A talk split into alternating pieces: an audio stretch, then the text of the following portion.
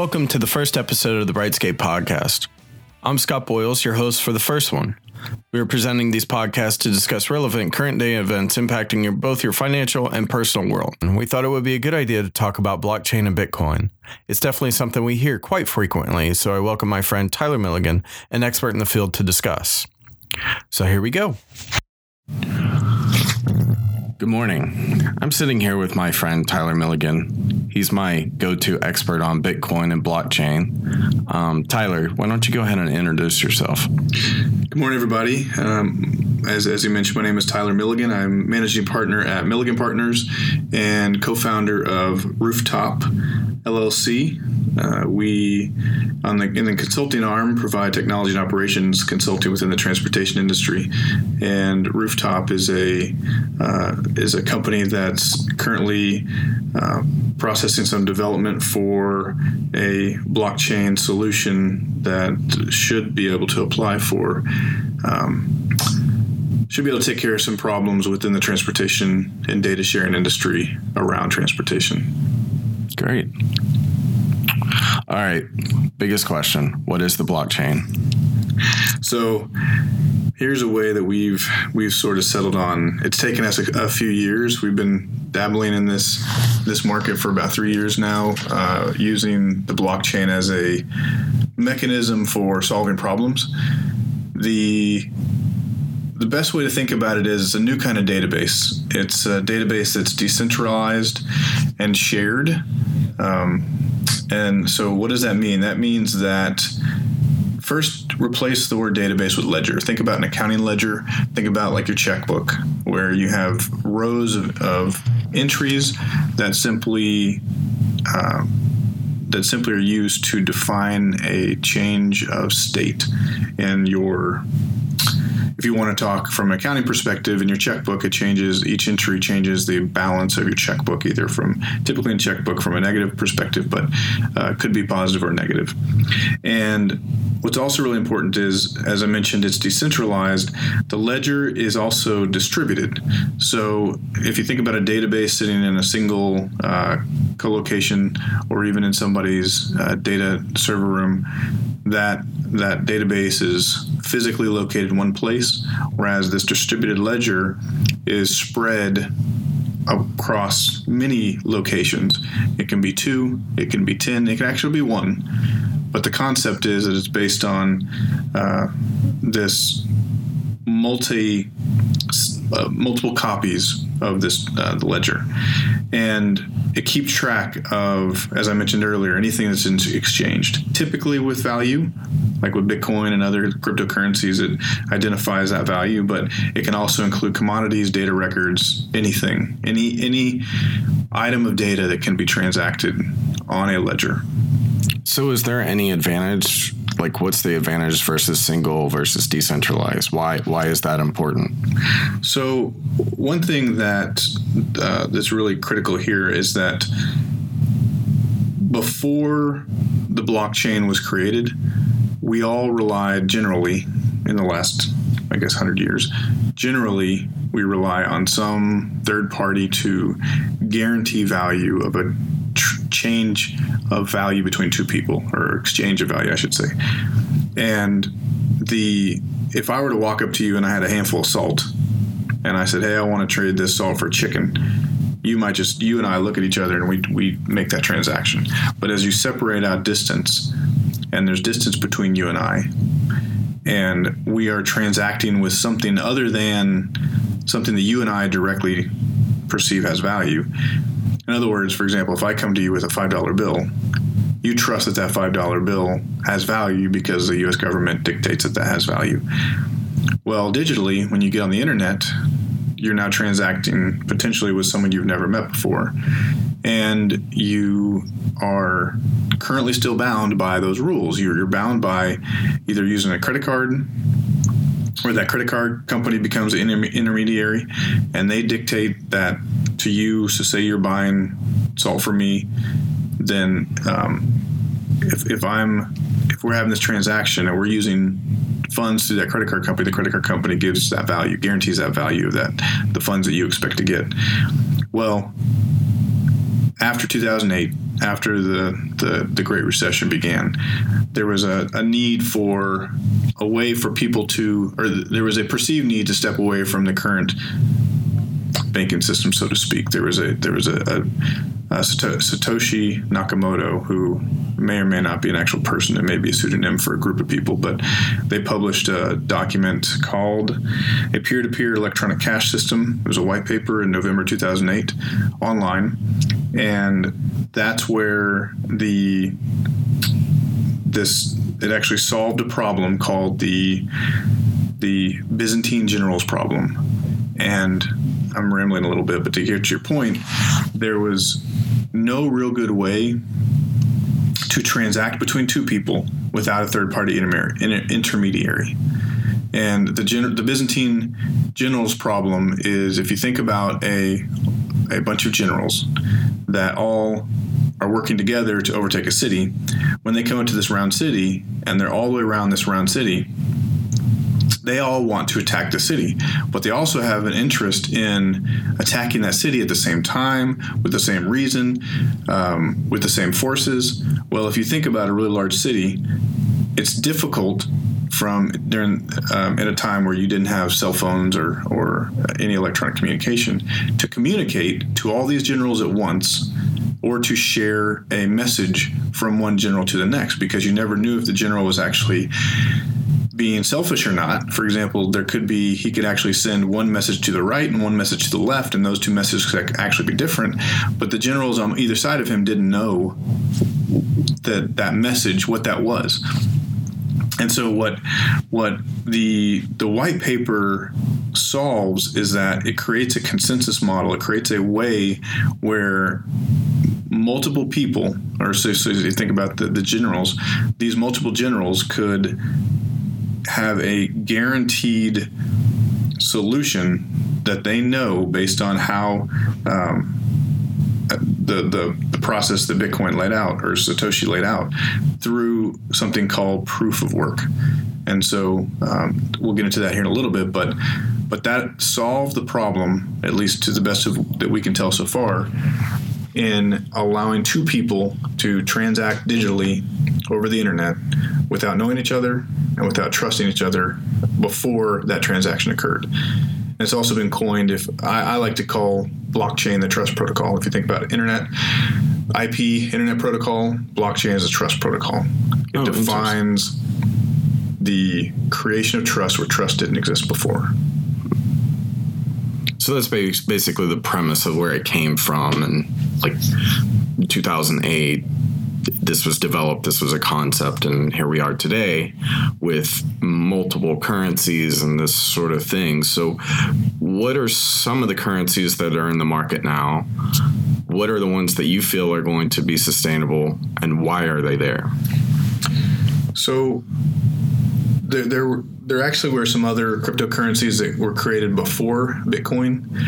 I won't dive too much into those necessarily because really the, the, the solution, the Byzantine generals problem, that really set a, set Bitcoin apart from anything in the past.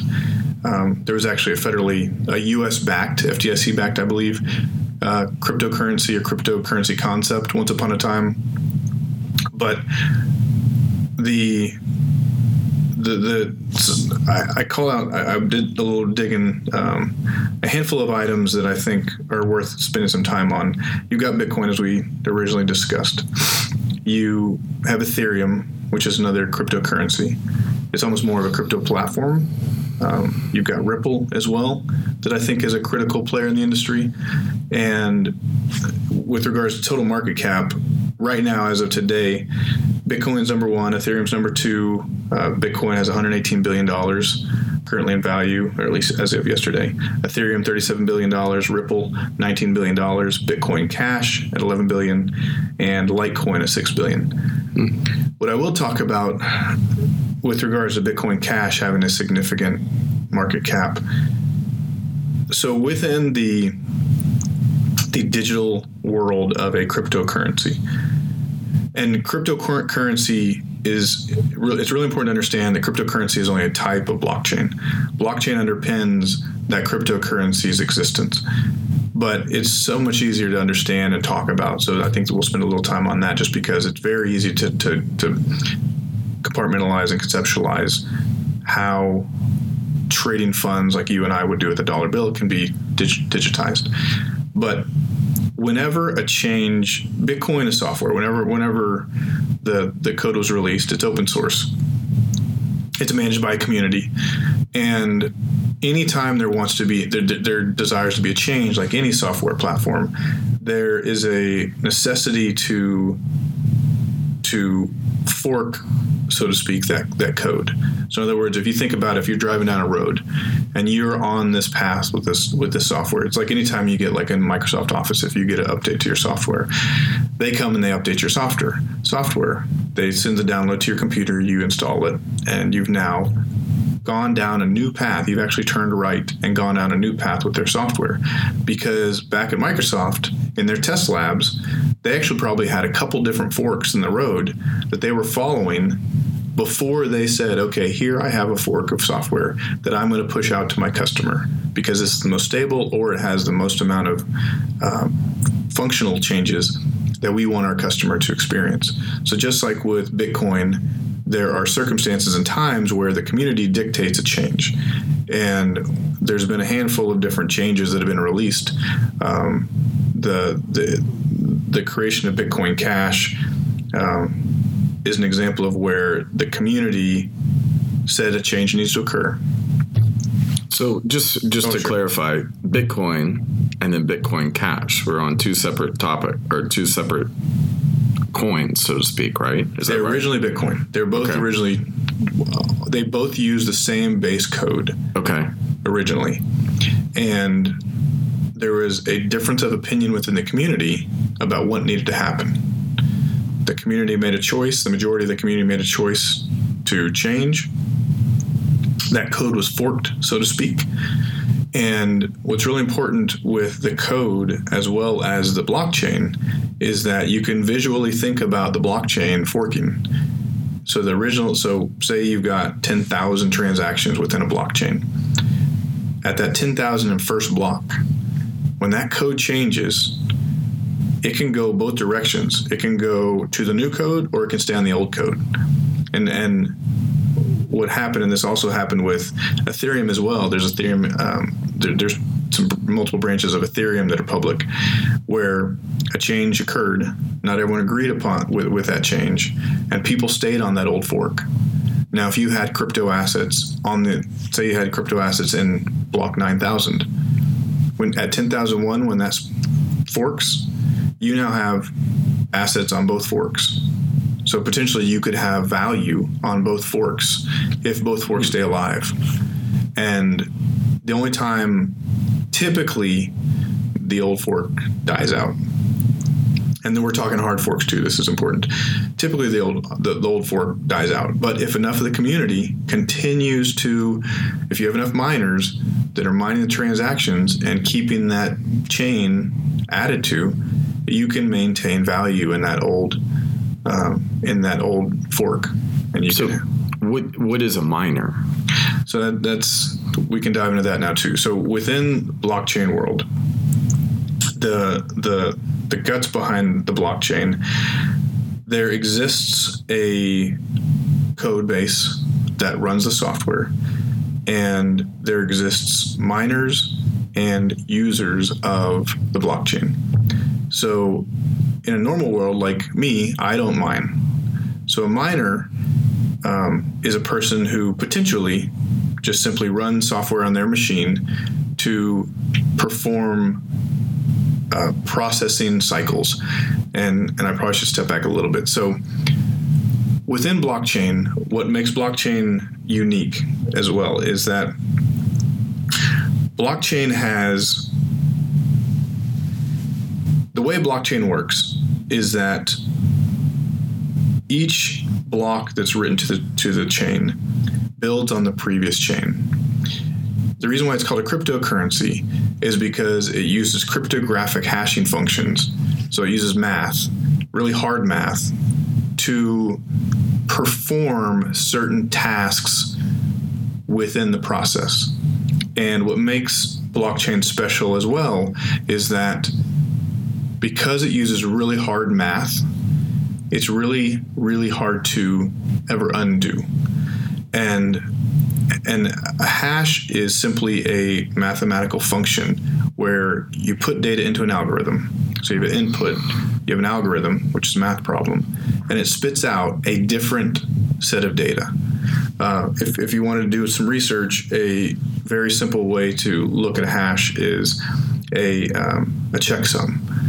So the most, for me at least, the easiest way to, to, to determine um, the value of a, ha- a checksum is if you were to download, say you were to download a game off the internet, and you wanted to make sure you got exactly the right game that you were expecting. Say you paid $100 for that game, and you wanted to make sure you download the correct game from the correct website, and you wanted to be completely trustworthy, or I mean, um, you wanted to trust that you got the right game downloaded to your machine. Well, the game developer could put a checksum on their website, which is the output that I mentioned a minute ago. You can actually take the file that you just downloaded, run it through the hash, the same hash, typically it's MD5, the same hash that the developer ran their file through, and the output will be the exact same, and it and it's usually a long string of numbers and, and letters, excuse me, numbers, but uh, it is a very difficult math mathematical function that you could put anything into. You could actually, if you and I wanted to share files, and, and I wanted to email it to you, and you wanted to make sure you got exactly the right file that wasn't corrupted at all.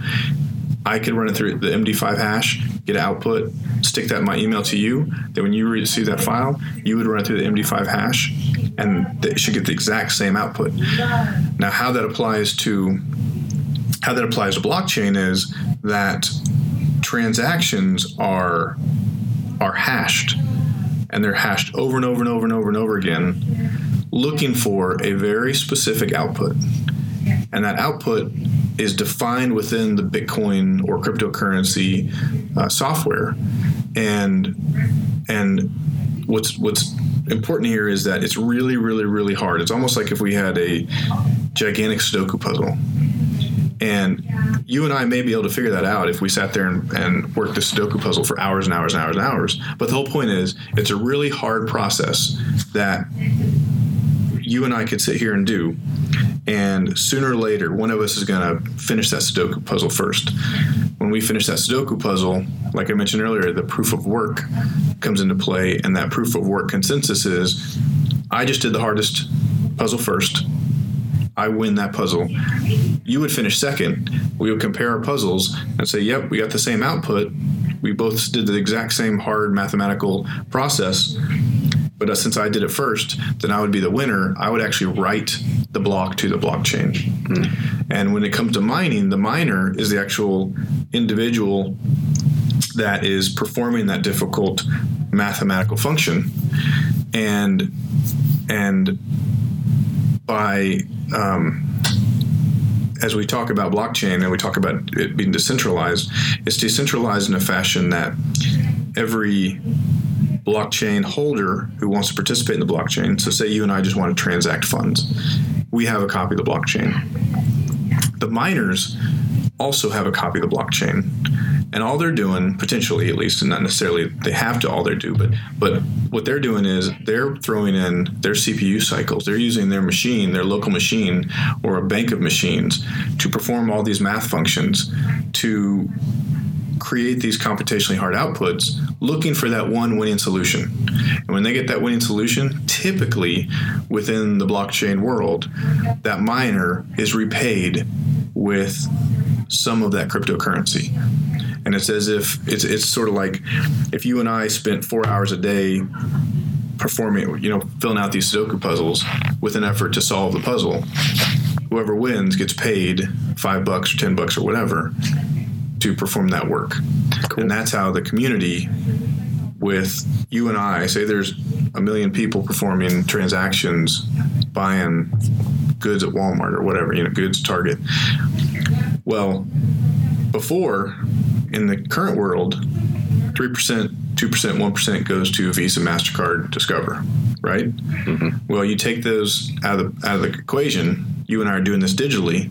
Well, the reason why this transaction between the two of us is so so trustworthy is because a miner took our transaction, chewed on it for some period of time with a whole lot of CPU cycles, spit out the result, got paid a chunk by the, the cryptocurrency community that he's working in to continue to encourage him to continue because he actually was working on not just one uh, transaction, but multiple transactions. Yeah, I was going to say, is this instantaneous now? Like, is the is the transaction like if you and I are transacting, you know, at Walmart, it's instant, right? So, is that instant exchange of Bitcoin?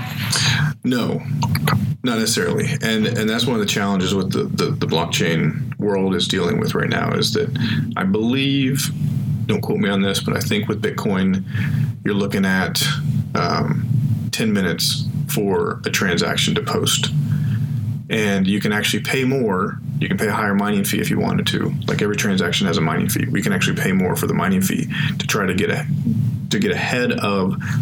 You're almost jumping in line of other folks when you're trying to get your transaction posted to the blockchain.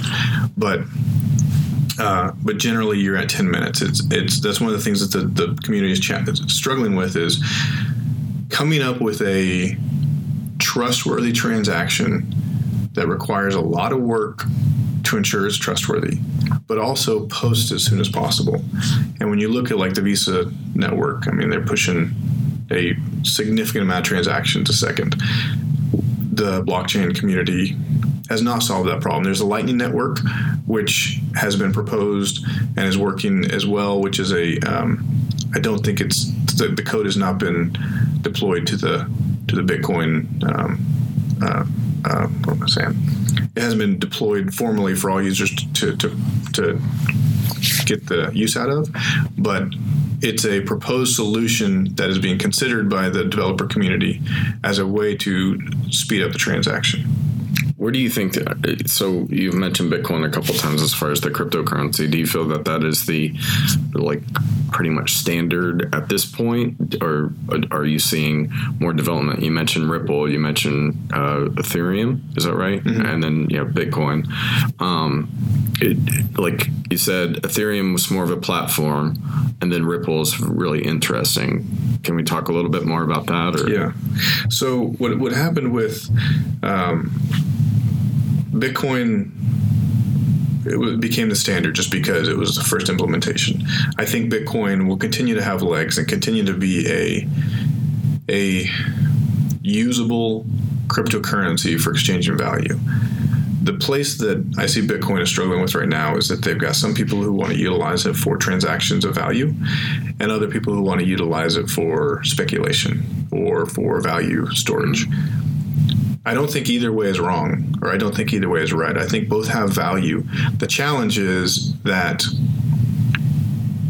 if you are in a place such as like Venezuela or some place where your local inflation is is significant, it makes it really hard to buy in at five hundred dollars and utilize those over the next two months, just like you're shopping at, at your local grocery store. So the current speculation is making it difficult for the people just want to use it for value mm-hmm. and exchange of value. Yeah. But there's other reasons that we won't go into today to, uh, about why that's happening. I think, but nevertheless, that both parties can still utilize these things for that purpose and succeed. What Ethereum came along and did was Ethereum, um, I think, if I could say it right, Vitalik uh, Buterin, Vitalik, we'll just say Vitalik. uh, Vitalik came up with a concept for Ethereum where they identified the ability to integrate a digital contract within the blockchain. So every time a block is written, it's a bunch of data. And that data, in theory, can be anything. And even within every uh, Bitcoin transaction, there's a little bit of extra data that you can write where you can put other information. You can actually write a link within that transaction that you could point I could point you to and you could go find that link and interpret it into a human readable link that would be a website. Uh, currently, Bitcoin is having some problems because someone or some group actually wrote they went in when they were performing the transactions they wrote they put in links to uh, child pornography so now there's there's blocks that are written to the blockchain that are there forever that have some very concerning data written to them but you can also uh, within that data it's just data you know it's just zeros and ones. And so within ethereum the concept is uh, sort of to me the fundamentals around ethereum it, ethereum is that it allows for smart contracts. And all a smart contract really means is that it's a it's a it's a package of code that can be executable and you can write it to the blockchain and it's there forever just waiting for it to be kicked off. And it can even be kicked off over and over and over again. It doesn't necessarily have to be kicked off once. Uh, and, and what's fascinating with it you start to think about like life insurance. You can write a smart contract to the, the ethereum blockchain where i could indicate uh, within that smart contract my attorneys or you know my, my attorney's firm. You could dictate uh, who i am what happens if I die or what happens if certain things happen to me.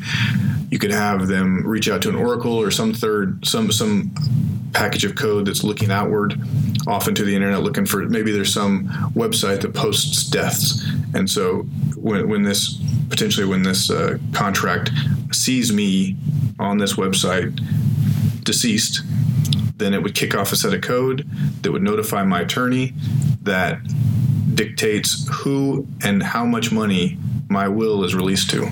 Interesting. All with no actions. You write to the blockchain, you walk away, nothing has to happen.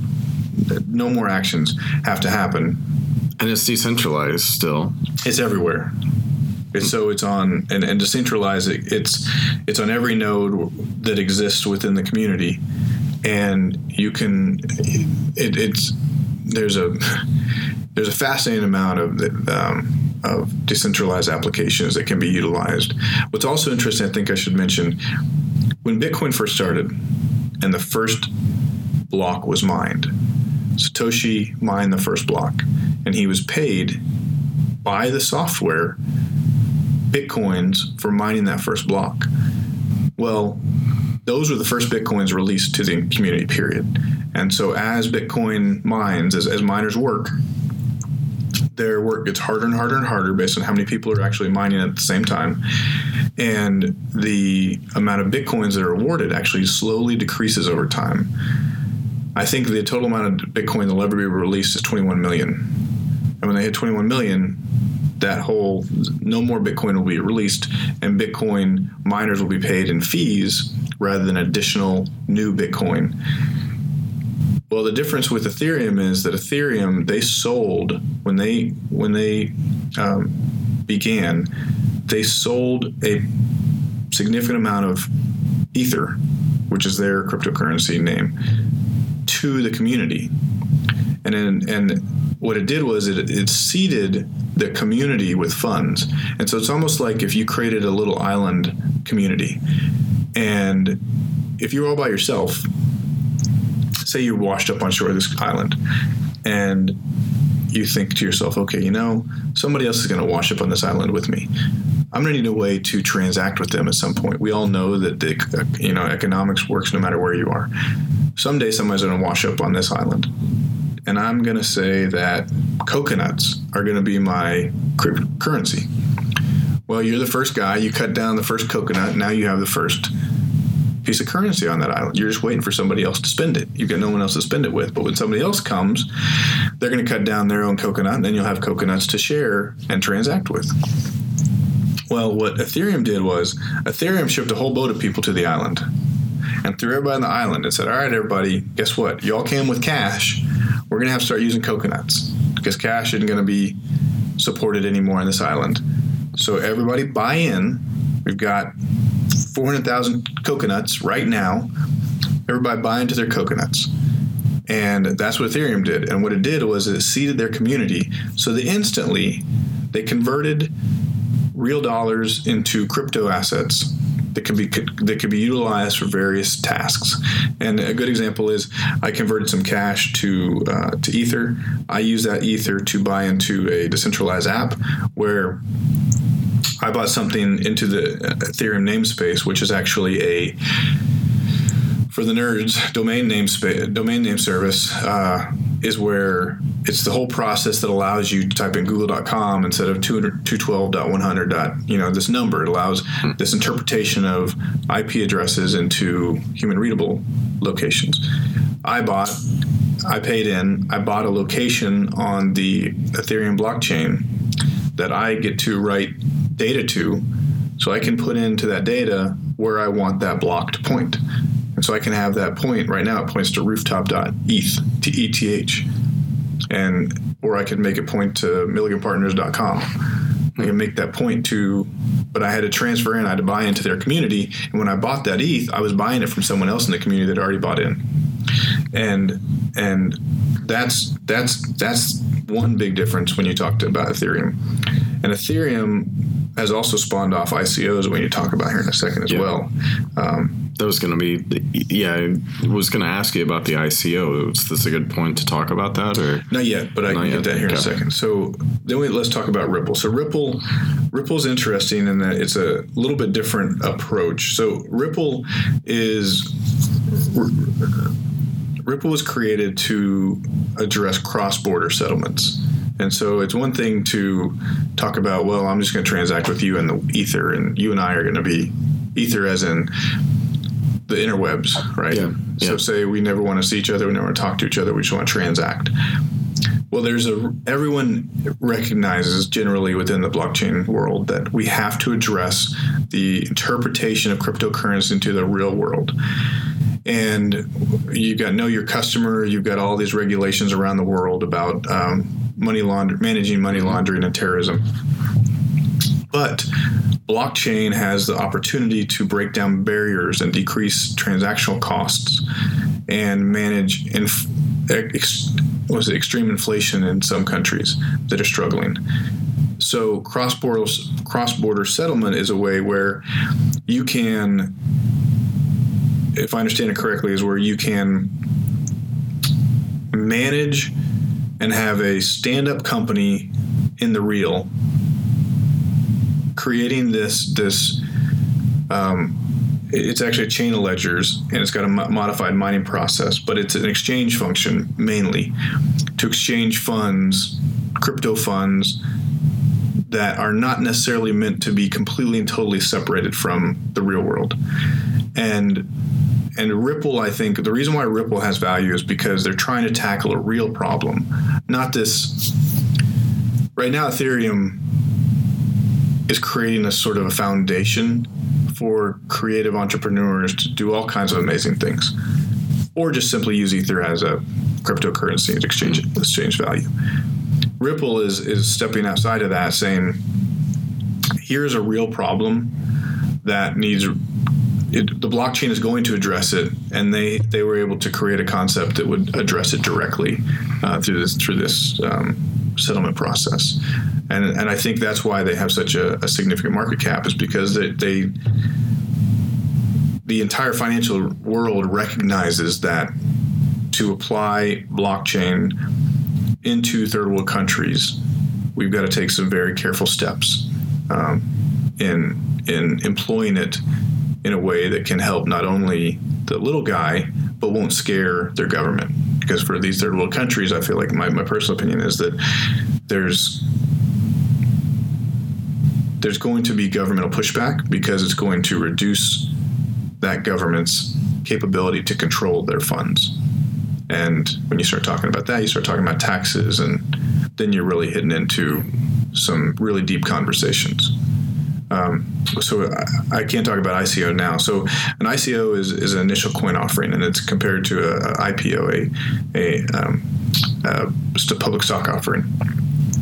And if you think back to what we talked about with Ethereum, where in Ethereum everyone comes in and buys these coconuts, right? Well, the same idea applies for an ICO. Just like you're going to sell stock, you're trying to sell value. You're trying to you're selling value in a company to create critical mass or help that company recognize an opportunity with that capital to do bigger things. So there's a company called Storj, S T O R J. I really like what they're doing from a, uh conceptual perspective. You can already you can already utilize their their uh, platform, but Storj is a decentralized data sharing platform. It's like Dropbox or Box yeah. or Drive. And what's really fascinating to me about Storj is they performed a ICO, a sale of tokens. It's more t- token sale is probably the best way to put it. And what they did was they allowed people, users and investors alike, to step into their community, to step onto their island and buy value. Some people bought in because they want to use a service. Some people want to they want to stop using Dropbox and start using Storj. And you can only I think right now transact with their tokens. So there was a necessity to step in and buy their tokens so that you can participate in their program. The investor stepped in because they see an opportunity for increase in value of their tokens. Because if you take a million people and move them into Storj and take them off a Dropbox, there's now more of a value with that token because more people are utilizing that service and that token is going to slowly increase in value because the makers can say well i'm going to increase the value from a dollar to a dollar 10 today to utilize my service for every gigabyte. And that value can then be passed back to the original investor who bought 10,000 tokens. Whereas me if i'm a little guy I'm just buying 10 tokens because I want to put, you know, four movies out in the on the internet. And I want to use Storj as my mechanism to save those those files, but I have to be able to transact those tokens. So I have to buy those tokens from somebody. If you're an investor, I'm buying those tokens from you. Then I buy those tokens that I participate in the, the, the, Storj experience, and I'm paying micropayments to all the people around the world who are storing, storing micro pieces of my movies that I put out there. And so it creates this community where these tokens are constantly moving, and there's an opportunity for increase in value based on just because of inflation and, and uh, util, utilization of that community. Uh, the, the challenge, though, with ICO is good and bad people have now used this to raise tens to hundreds of millions of dollars of capital. That, from my experience, a lot of these companies just have vaporware. They have maybe proof of concept, maybe just a business plan on paper and some really good uh, marketing. And they raise a lot of money to do nothing with except go off and buy an island and a yacht and well, didn't they have like a banana coin offering or something like that? that yeah. I think I read it was like a banana coin. Whatever. Yeah, and and and the unfortunate part that has, well, I guess, fortunate and unfortunate, depending on how you're looking at this, is now we have the CFTC and the SEC involved, and they are very concerned, for good reason, I, I suppose, about how these ICOs are occurring because literally hundreds of millions of dollars are being raised. In 2017, I can't remember how many billions of dollars were raised at least over a billion, possibly I think maybe one and a half billion, two billion dollars of funds were raised through ICOs. Wow. What, like what is the government role in in cryptocurrency and uh, blockchain right now? That's a interesting subject matter that not a lot of people have talked about. The the definitely different uh, countries are taking different angles at the blockchain. So Singapore is a significantly open uh, government when it comes to blockchain. They actually have an annual conference there that is the conference to go to when to when talking blockchain. Uh, China has become overly concerned about the blockchain. They have um, made some recent uh, decisions in, in the past six months that have backed off on allowing Chinese companies to mine or create cryptocurrency because it, it separates them from those, those those companies from having uh, the Chinese was it yen I guess it is. Yeah. And so China is in a, a state of, of flux when it comes to regulation. Now stepping into the U.S the from my understanding, the CFTC is currently responsible for managing or for oversight with a little O when it comes to cryptocurrency. The cryptocurrency has been, I believe, currently defined as a commodity. and therefore CFTC is responsible. The CFTC and the SEC have taken some action against some folks. They've actually taken a few ICOs. They've either stopped, they've stopped a few ICOs. They've um, taken a, I guess they've subpoenaed a few people um, due to nefarious activities with the following an ICO uh, because it's clear that, or at least for whatever reason, they believe it's clear that the, the ICO was meant to steal money. Mm-hmm. Um, the the CFTC is asked currently. They've asked the community to create a self-regulating organization, SRO.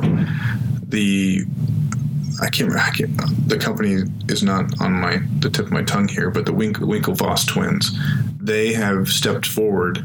They have a company, a blockchain company, and they've indicated that they want to drive forward and begin the process of creating this SRO. What's important about this is that the the blockchain community as a whole has been very open and supportive of each other. Uh, the, many, many, many people have have indicated that blockchain can be as big or will be as big as the internet and how the internet has affected our lives today. So, because of that, the smart legislators, there's something called the Blockchain Caucus within the U.S. Congress. Um, I believe Jared Polis out of Colorado, David Schweikert out of Arizona, uh, Representative Emmer out of Nevada. I think it is Nevada.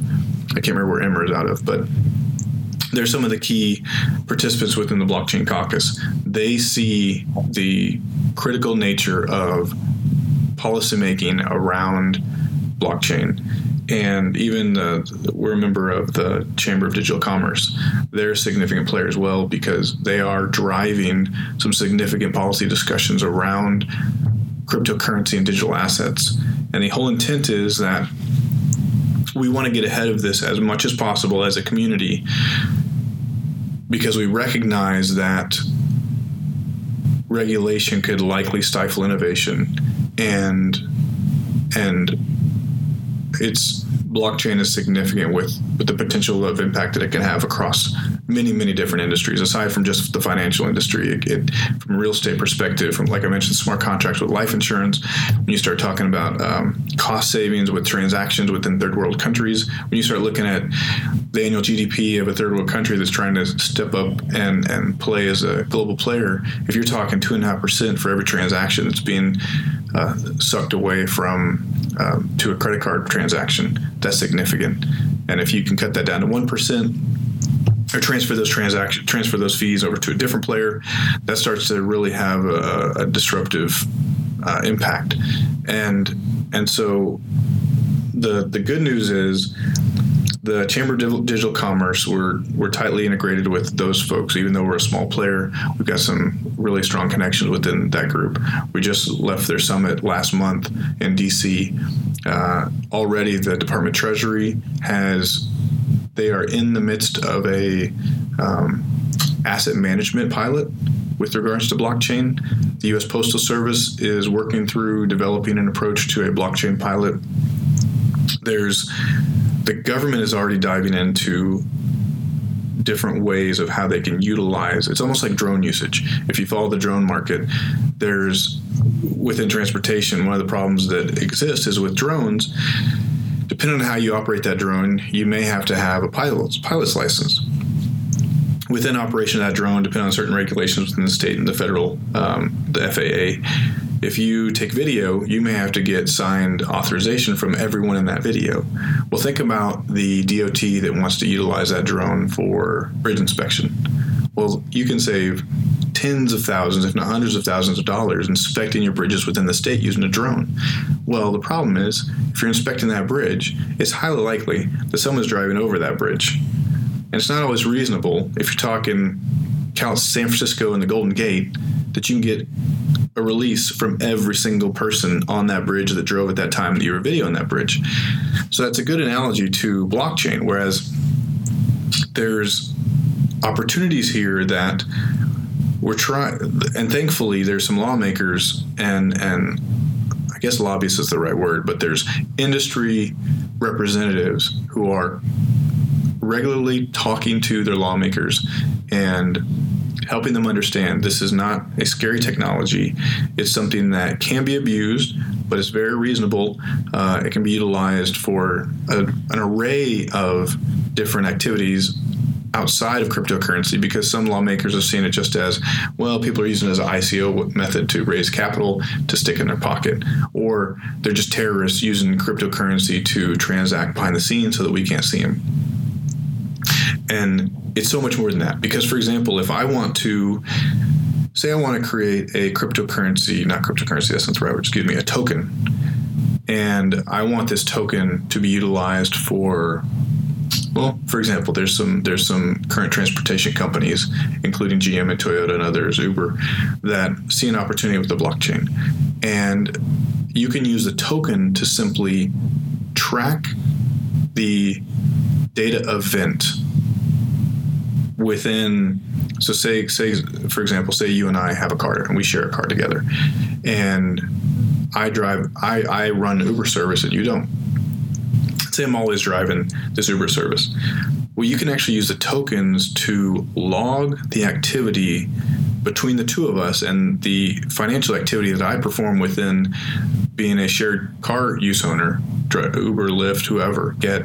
Um, and so the token can be utilized simply just to track the data, not necessarily track value per se, but to guarantee trust within those transactions so that you know exactly how much I should be paying when we're sharing. So, say it's a $10,000 car, you need to know, okay, how much do I owe on this monthly bill for this car? And the token simply just helps you and I trust perfectly the usage amount. Well, if you write legislation around an ICO or around a token sale that assumes that they're value exchanges or, or that everyone that touches it is going to be a speculator or hope that there's an increase in value and have a return on their, their investment well, that could impact the ability for me to create a company that simply sells tokens because I just want to build my community. Like I talked about buying coconuts, I may just want to sell coconuts, and that coconut may never change in value. I just need to have users buy into that so that when I am this shared use driver, that the person who gets in my car and wants to utilize my service can also have have tokens on their side to pay me in tokens potentially. You know, you, you start talking about it could have value. Maybe it, maybe it does, maybe it doesn't. But just the the the way the policy is written could have some downstream impacts. That thankfully, the community is really trying hard to to to document, to communicate, to pilot. Um, I mean, it's, it's really powerful, and, and that's one thing I love about the blockchain community is that, like, you look at Hyperledger project within the Linux Foundation, it's it's its entire goal. When you look at the companies that are involved in these projects, you've got direct competitors. You've got R3. Uh, it's a consortium. It's got 43 banks, I think, if not more.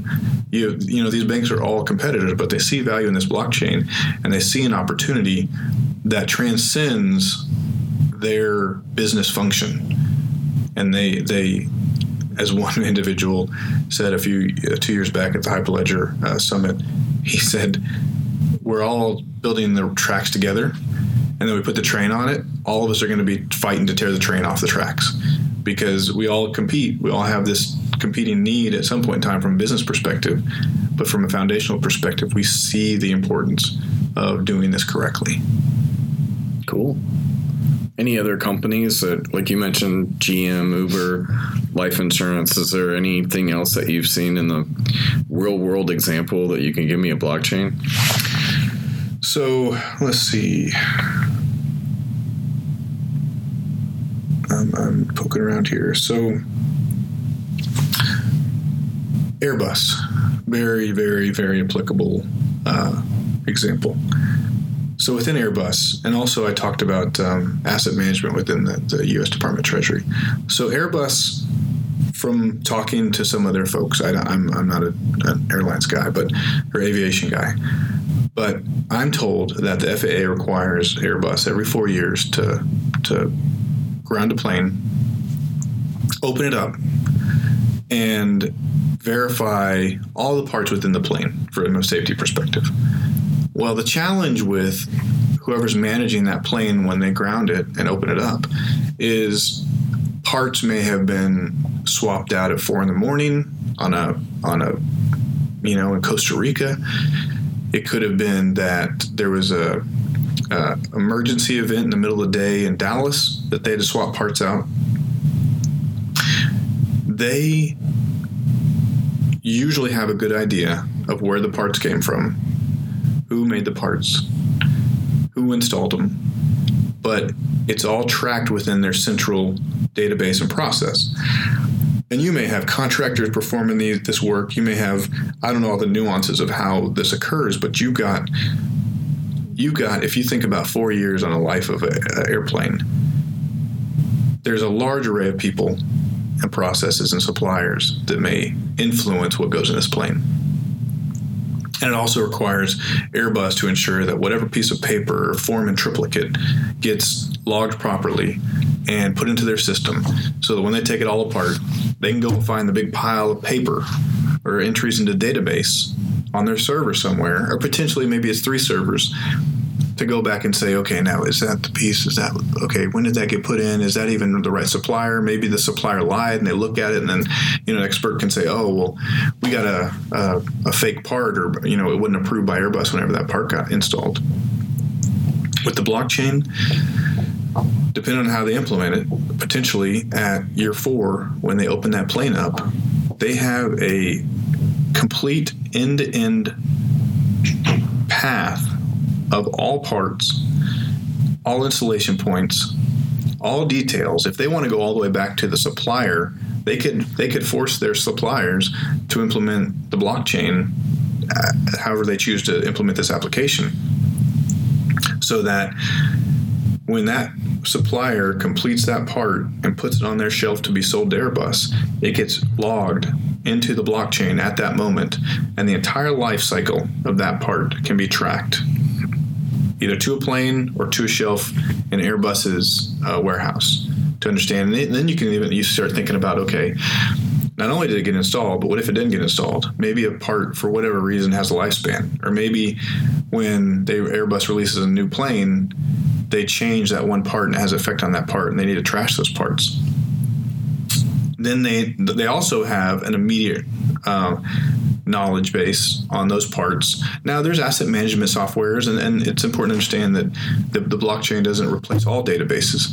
But what's useful about the the blockchain is that it's not a single database, and it's not some application having a phone home or or uh, if you have multiple implement, implement, implementations of that database, and you have with the traditional database say Airbus has 10 different main depots around the world. Well, it's highly likely those databases are not mirrored. It's highly likely that there's batch jobs on an ongoing basis having to update themselves to make sure that they all have the newest um, asset list. Well, there's there's a lot of inherent risks with regards to managing databases in that fashion, and there's also a lot of inherent risks when you have to do say you only have one key hub uh, where your database is housed, where that application has to phone home because say you lose connectivity. Well, then there's potential that maybe you have to put it on a piece of paper, and that piece of paper has to be scanned or mailed or entered by somebody else who maybe doesn't read the language, and you know you see where where a lot of errors can occur. So Airbus sees value in in totally revamping their their process when it comes to parts and safety management within uh, the the parts replacement process. U.S. Treasury has tried to what they've implemented and they've done what i like about this and this is important for the, the, the folks listening is they simply took ethereum they i believe i don't know this but i think they simply wrote they took it you can you can make your own copy of ethereum or you can use the code base to make your own blockchain and they have utilized the blockchain for asset management because within the, the Department of Transportation or Tre- Treasury, in my understanding, is that when it comes to issuing phones and computers, you got to sign for it. You got to notify who you are, where that device is going. At any time, you can be audited. So not only could you walk away and say, Scott, you go you know, maybe you move two states over with that phone. You're still employed, but the auditor now has to go find you, and they have to go identify you, call you up, say where you are, go find you, visually identify that device. Well, with the blockchain, you added trust. So key is you've you're added trust where trust didn't exist. Well, with the blockchain for their application, it, my understanding is that they've utilized this to identify the asset, write the asset to the blockchain. The blockchain is decentralized, so everyone has a copy of it. So if there's an auditor in any location that auditor can trust, he has the most up to date information. He doesn't have to go log in somewhere and determine if that information is up to date. He doesn't have to. He doesn't have to worry about okay, did Steve in the St. Louis office remember to maybe he's got a two foot stack of papers that he hasn't updated into the database yet, and that auditor doesn't know that. So when he if he doesn't know that Steve has that two foot stack of papers to catch up on he's going to go to the guy who last was into, entered into the system. Whereas with blockchain, if it's decentralized, depending on how it's implemented, in theory, you should that stack of paper should all be entered into the block, blockchain. It's decentralized, so the auditor knows when he opens that application, he has the most up to date information, at least within a certain amount of time, within five or ten minutes, and you can even based on the the security and the way blockchain works is you can even change your policies and procedures whereas before you were obligated to go look at that device you may choose to re- relinquish i don't know if that's the right word but but lighten your audit procedures in a way that you may not have to check that device every 6 months maybe you can bump it up to a year because you know that if it changed hands or if that cell phone changed state, it would have been entered into the blockchain. And even you could put an app on the cell phone itself, and that the, then the user themselves could even uh, update data about that device themselves onto the blockchain. And and it, it, starts to whittle away at some of the current processes that are burdened by. Um, sometimes it's just that the process never got updated. Sometimes it's that uh, centralized databases have their own inherent risks, and and there's an opportunity to, to, to decrease that risk with a de- decentralized ledger approach. Um, so uh, even one of the things I'm working on now with with with one of our projects is we see where decentralization of data can be valuable to a, to a governmental organization.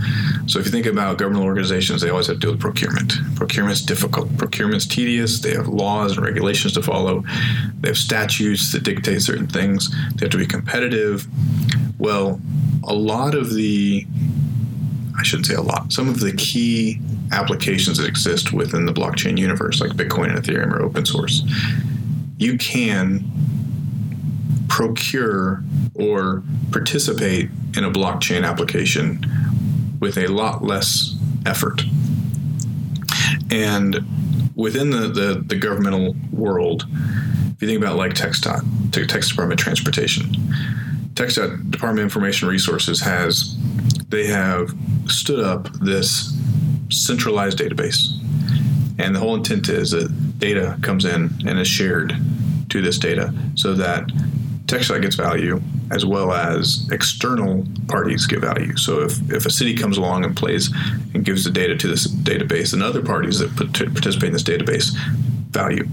Well, databases, the challenge is sometimes that there are unstructured databases, but but generally you have to define the fields, the schema. You have to have very specific definitions around the data and we see an opportunity with the blockchain where you can apply a a schema agnostic approach to data storage and utilize the the utilize the blockchain for writing data, reading data, um, and and make and, and do it in a way that parties don't necessarily a so TxDOT right now. Just they had to procure the data the hardware the software. If they use software or hardware service they had to pay for all that. They have to manage that budget. They have to maintain the data. They have to scrub the data when it comes in or they have to hold their third parties responsible for scrubbing the data that comes into this database.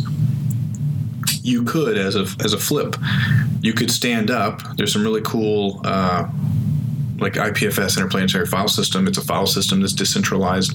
You can look at Storj. You can look at this. Um, all the storage would probably have some procurement requirements, but you can take a uh, a decentralized approach to data storage so that then the data storage is decentralized so you don't have to have, you don't have to buy all this hardware yourself you can even tell people if you want to participate great if you don't want to participate that's fine i can manage the data storage myself you can allow other cities to be permissioned nodes or permissioned participants in the in the um, in the field so that in the community so that if if you said only cities can participate in this only cities and government organizations can participate in this shared data platform.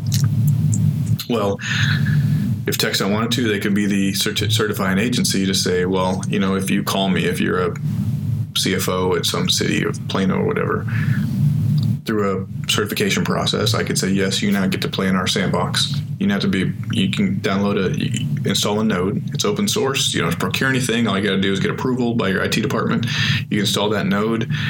You can utilize different aspects of, of um, decentralized data storage and, and data sharing and with this, we, have got this concept of, uh, of this still kind of evolving, but I, as TxDOT, if I want to start this process up, I could begin writing data, whatever data I wanted to write to this blockchain. It doesn't have to be as defined as what's written to a database. It has to be defined because people want to read it. So if they want to read it, they have to understand what they're reading. However, you're not constrained by the database constraints that exist otherwise. And and and so it, it allows for potentially another party that maybe they, they can't even afford to stand up their own hardware and software or maybe they can't get approval to start streaming data to TxDOT directly. Well when you have a decentralized ledger that ledger is local and you may be able to sidestep some of your current restrictions by simply writing to that local ledger and that ledger constantly updates with everyone else's data and that data, that ledger is replicated elsewhere so that then all the other third parties other uh, TxDOT and whoever else also has access to that data so that may be able to sort of sidestep some constraining um, regulations around the, the current method of, of data sharing. And it sounds like it's like super efficient, right? Like uh, you're finding a lot of efficiencies because you're not having to go through each different step because you've got a simple database that or the database information is public, right? So for me to post something to this database, I already know how to do that, right? Potentially, yeah. yeah. It, it, it, and it can be public, it can be private, or it can be a hybrid of both. That's something else that's important is that you can even create a, a, a, a space where miners could be. So we talked about mining earlier. Well, all mining is is someone taking the responsibility of the CPU cycles to do the math you can TxDOT can say, I'm gonna I'm gonna tell everybody, I'm gonna do all the math for you. If you want to, you can do the math too, but you don't have to.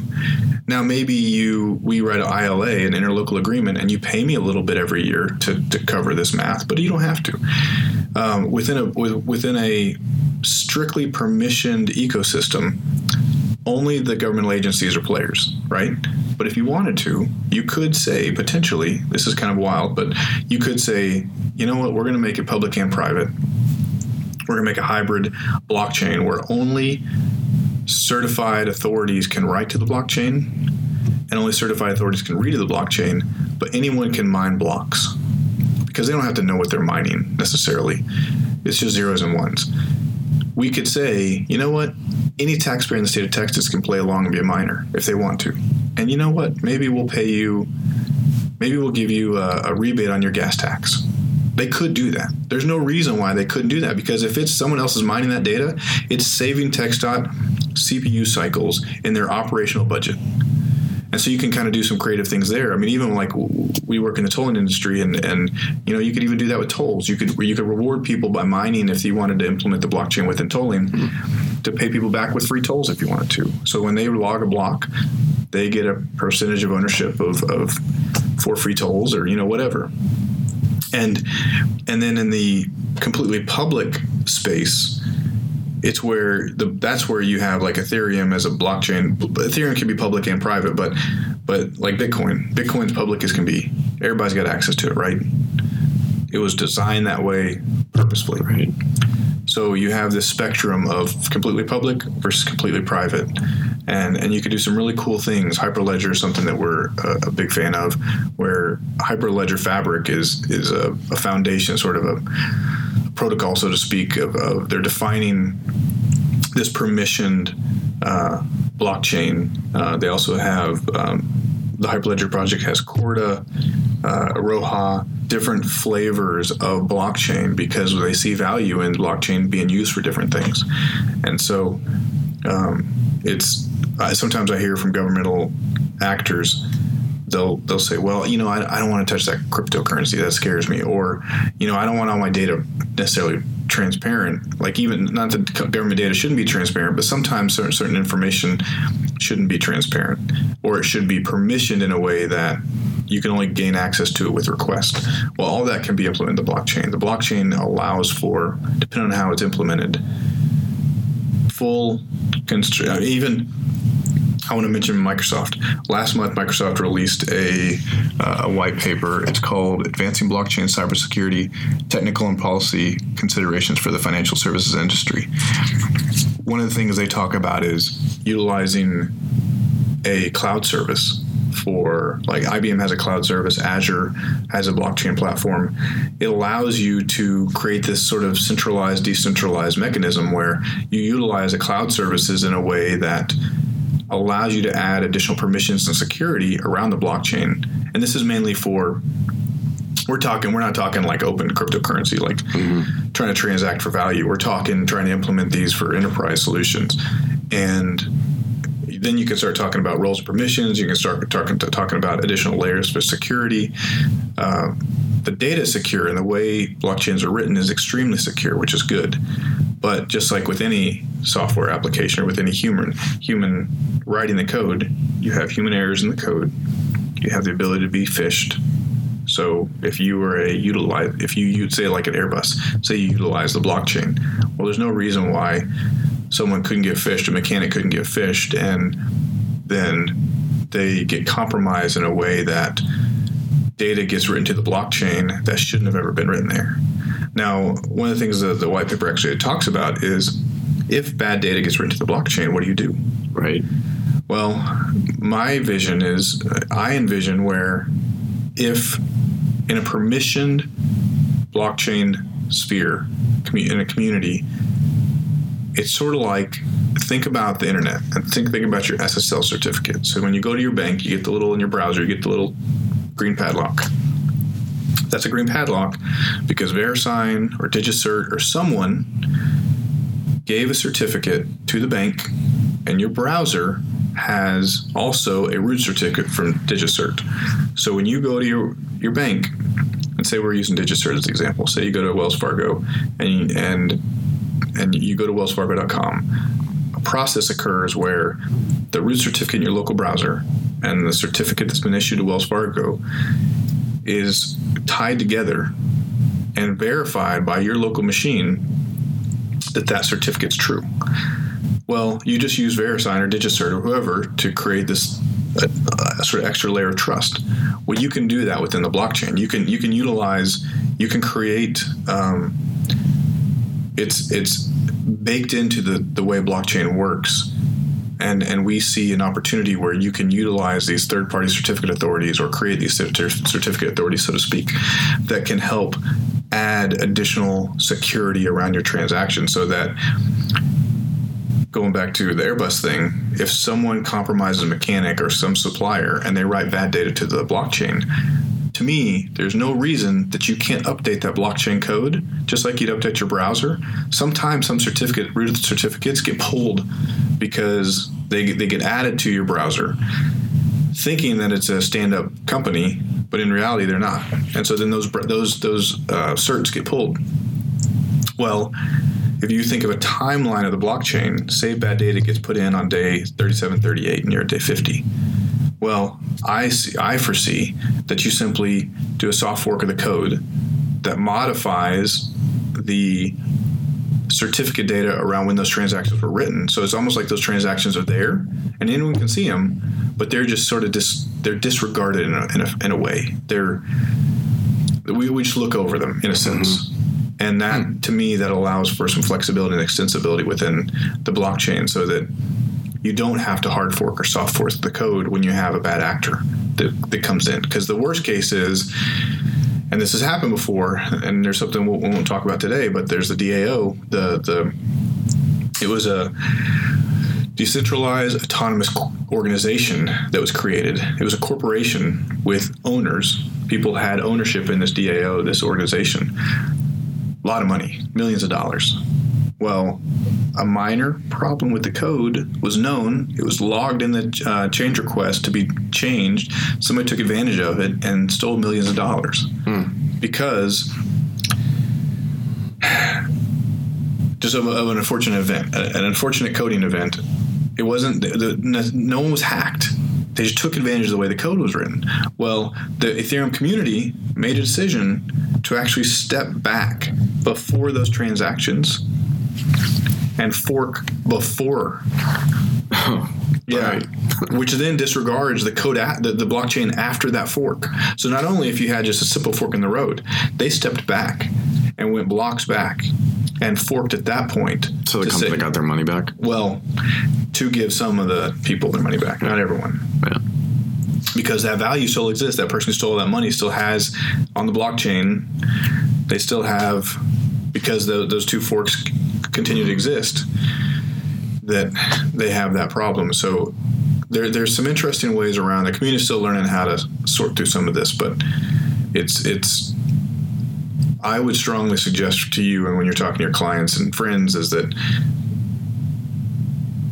as of yet, I have not seen a problem that can't be sorted out within the open regulations that we have right now today. It, it hasn't been snuffed out. That there's still some creative ways that we can get around as a community to solve some of these processes. It's really fascinating. Um, and, and from a financial perspective, from a financial uh, advisor perspective, and trying to understand managing assets or financial transactions, trust me, the fact that 43 banks are participating in R3 should tell you very quickly that the blockchain is sound and has legs. Oh, absolutely, absolutely. Is there anything else you want to add to the our blockchain conversation? I don't think so. I think I think that covered most of my thoughts. Um, I know there's a lot, so it's, it's a big topic. All right, hey, you know, it was great, man. I really appreciate it. Thanks No, for your time. No, thanks for having me. I appreciate it. All right, man.